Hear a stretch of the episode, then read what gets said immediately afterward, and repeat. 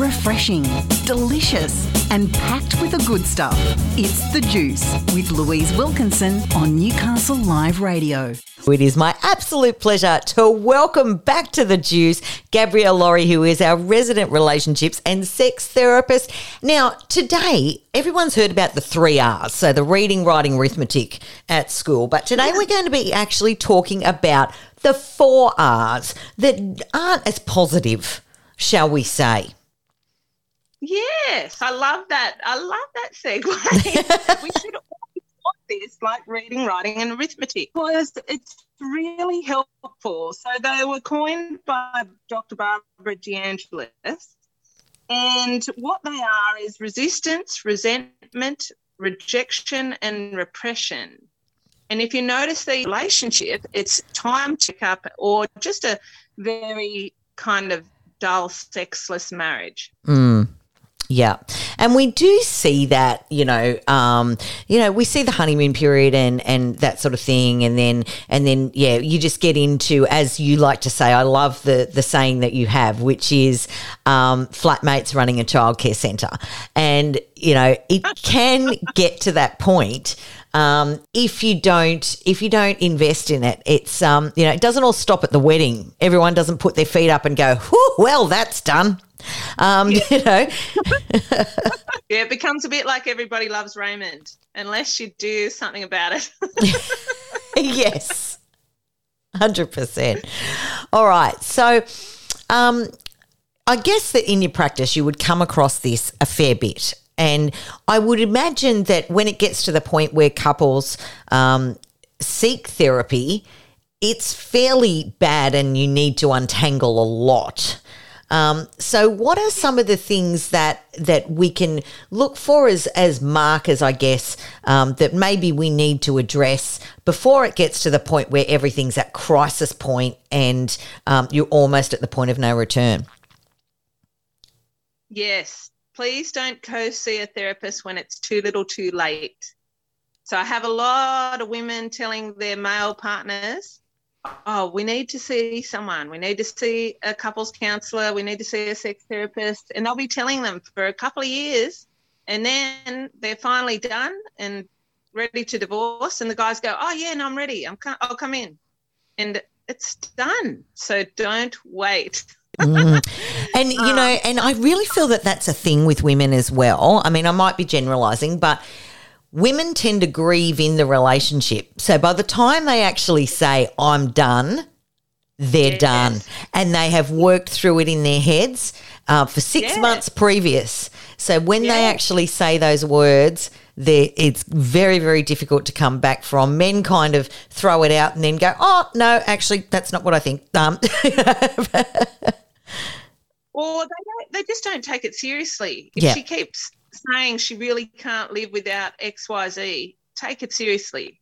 And, uh, I mean, sometimes the shoe's on the other foot and the roles are reversed, but this is what primarily we see. Yeah. Um. It's. I'll, I can let you know the little signs to look out for in each phase if you want. Yeah, that'd be great. So, yeah. So resistance would look more like um, – so if you the female partner's having inner resistance in her head, she might be thinking when she goes to bed with her partner and he starts to try and stimulate her to get in the mood for lovemaking, she might go, oh, I wish he wouldn't be so rushed. I wish he'd be more gentle. Um, so that's just a sign of resistance. But she might let it go and not say anything, or she thinks she's let it go. And with the male partner, his inner resistance might look like, you know, hearing his wife joke about how he doesn't help with the kids, he might start to feel like just a little bit annoyed. Okay, so that's just a tiny bit of resistance, and he thinks, oh, I'll just let it go, it doesn't matter, you know, it's all right. And but this really starts to build, and if we keep judging our tiny feelings as don't get over upset over nothing, I'm being too p- picky, no one's perfect, um why rock the boat, just forget it, if we judge all our little feelings as that, then we will have to deal with them when they get bigger and bigger, and we're not so good at dealing with our feelings once they turn into resentment. Mm. So resentment is when you start to feel angry, critical, hostile, and frustrated. And instead of her feeling, oh, you know, I wish he'd be more gentle, or she'll start to think, I hate the way he paws at me. I hate how insensitive he is when you try to get her in the mood for sex. So it starts to turn into real kind of feelings of anger about it. Or the male partner might go, I hate how damn critical she is of me. She's not perfect. She doesn't appreciate all the hard work I do for her. So that's what resentment sounds like. Yeah. You might say it outwardly, or you might have it internally. Yeah. Any of that sounds familiar? Yeah, yeah, it absolutely does. So, yeah, and it's it, it's just those little things, and they build and they build and they build, and then, you know, and then yeah. it's just so, and then you've got a, a, a laundry list a mile long that, you know, it's all these little things. And um, so sometimes silence isn't golden, and, um, yeah, yeah. And letting those letting those all build up just, you know, gets you to a, a, a boiling point, absolutely. What we might do, Gabrielle, is we'll take a short break, and when we come back, we'll talk about the other two R's. So if you're recognising these things, uh, stay tuned, because we've got a little bit more for you, and then maybe some, uh, some strategies on things that you might want to look at doing if any of this is speaking to you. We'll be right back with our resident relationships and sex therapist, Gabrielle Lawrie, right after the break. It's my pleasure to welcome back Gabrielle Lawrie, our resident relationships and sex therapist, to The Juice. And before the break, we were talking about the concept of the four R's, not the three R's, the reading, writing and arithmetic, but the four R's that can sometimes show up in relationships, and when they show up, usually spell trouble. So we've talked about the first two, which are resistance and resentment, and the ways that they can sort of slip into relationships and we don't even really notice. It's just something that we push to the back of our heads until the list becomes so long that it's impossible to ignore. And now we're going to talk about the other two R's. Gabrielle, what are, what is the, what are, what is the next R? Proper grammar, Louise, proper grammar. The next two, well, the next R is rejection. Right. So in this phase, you might do active rejection or passive rejection. Right. And active rejection will look like um, your partner will be aware of how angry you are because you're threatening to leave the relationship. You might be refusing to co- cooperate with what your partner wants. You might be complaining to others about them. Um, there may even be verbal abuse starting, or refusing to have sex with them, or spend. You might spend as much time away from them as you can. Mm. Uh, if you're doing any passive rejection, um, your partner might not be aware of how angry you really are because you're fantasizing about other sexual partners. You're fantasizing about having an affair. You might be having an affair. You might not be responding sexually when your partner makes love to you. You might lose desire for no apparent reason. You might become a workaholic, have no time for your partner, tune out when they speak to you, disagree with their point of view on everything, uh, and secretly be longing for your freedom, maybe looking up houses or trips to Hawaii. Mm. Well, the trips to Hawaii is fair enough. I mean... Yeah, yeah. Look, and, and as we spoke about in that last segment, um, I really believe that I, I – and again, generalising, and I'm not the expert and I'm not the one dealing with it every day, but um, women are pretty good at that. They're pretty good at sort of having that exit strategy, um, you know, many months before they actually say those words. And, um, yeah, so, yeah, that is that is a big red flag right there. You know, and, and we, Absolutely. yeah, yeah, we are, you know, particularly if we've been brought up, you know, quite polite and, and, you know, not, not sort of used to healthy conflict and that sort of thing. We bury all of this stuff. So uh, sometimes that can, uh, you know, take the, your partner by surprise when you actually go, I'm out of here. Uh, and these are all the, the things that were wrong. And the partner really had no idea because we are good at pressing that stuff down until we're kind of by ourselves and start Googling rental properties and, um, Yeah, but look, in my defence, I, I Google I Google holidays to Santorini all the time. I'm not leaving my partner. I just really want to go to Santorini. But um, but you know, it's um, it's certainly yeah, yeah, it's certainly a red flag, and I can see I can see that um, you know, we can we can certainly be guilty of that. Definitely, yeah. Yeah, yeah, and, and you'd be surprised. There's a lot of men do do a lot of passive rejection, become workaholics or have affairs or just give the silent treatment or tune their partner out, or like, and women desperate for some emotional connection so they can be in the mood for sex. So, you know, it's both both sexes and the L G B T I community, when they're not happy in relationships, we all pretty good at doing this rejection phase.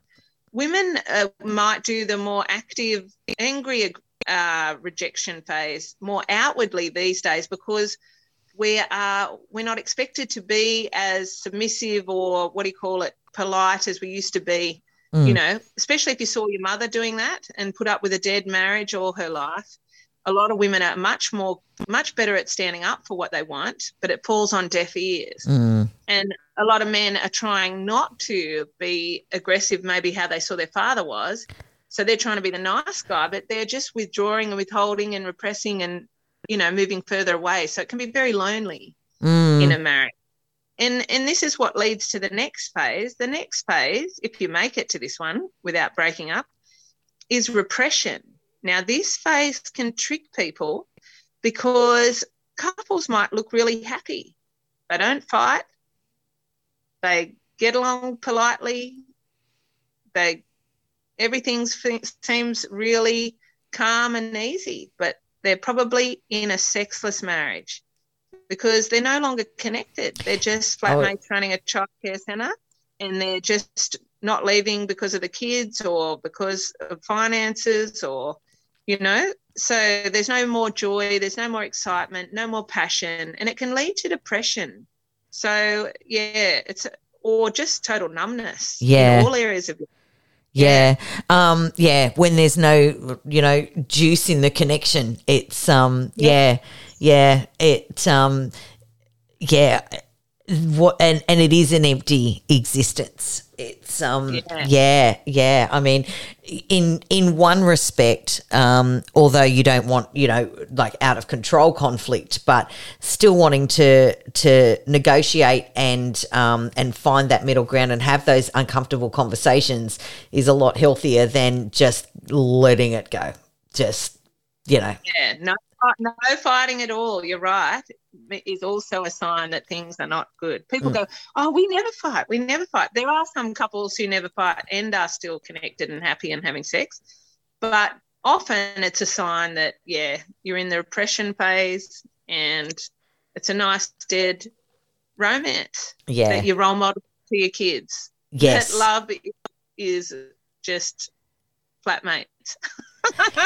yeah, and, you know, I really believe in that responsibility in modelling, um, you know, a healthy, authentic and honest relationship to our kids um, yeah. because they do um, monkey see, monkey do. And if you're, you know, if you've got, you know, the, the aggressive fighting and that sort of thing, they're taking that in. If you've got no connection and they never see, you know, dad drop a, a kiss on mum's forehead and, um, you know, maybe grab a butt every now and again um, in the kitchen, you know, they they they don't think that that's um, that that's what they they're seeing and um, and taking in, and then that repeats itself um, in their relationship. So it it really is um, you know, our responsibility to make sure that, you know, what we're modelling to our kids is healthy. We can't be unhealthy and stay together for the sake of the children or, um, you know, have all of these arguments and then expect that they're not going to um, in some way play that out in their adult relationships. Copy it.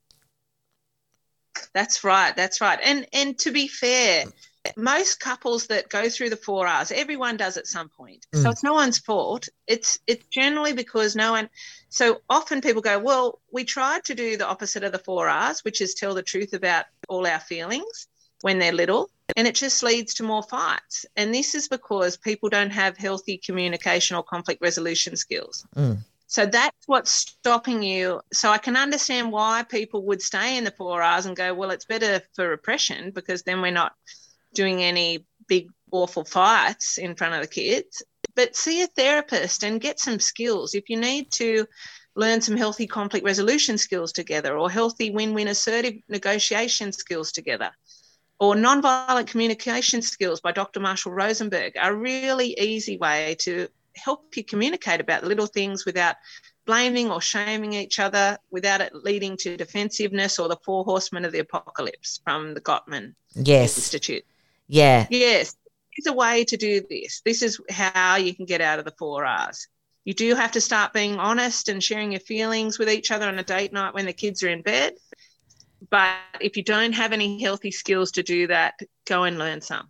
Yeah, absolutely. And I'm just thinking, you know, um, how quick we are if there's something physical to jump on that and give it attention, or even if we think there might be something physical, like, for example, uh, lining up to get um, a COVID test, um, just just, you know, so that we know and we're looking after ourselves and our families and we're being responsible community members. But when it comes to relationships and uh, mental health and that sort of thing, we do tend to push that to the background, and it's not uh, a priority for us. And it's just as important, isn't it?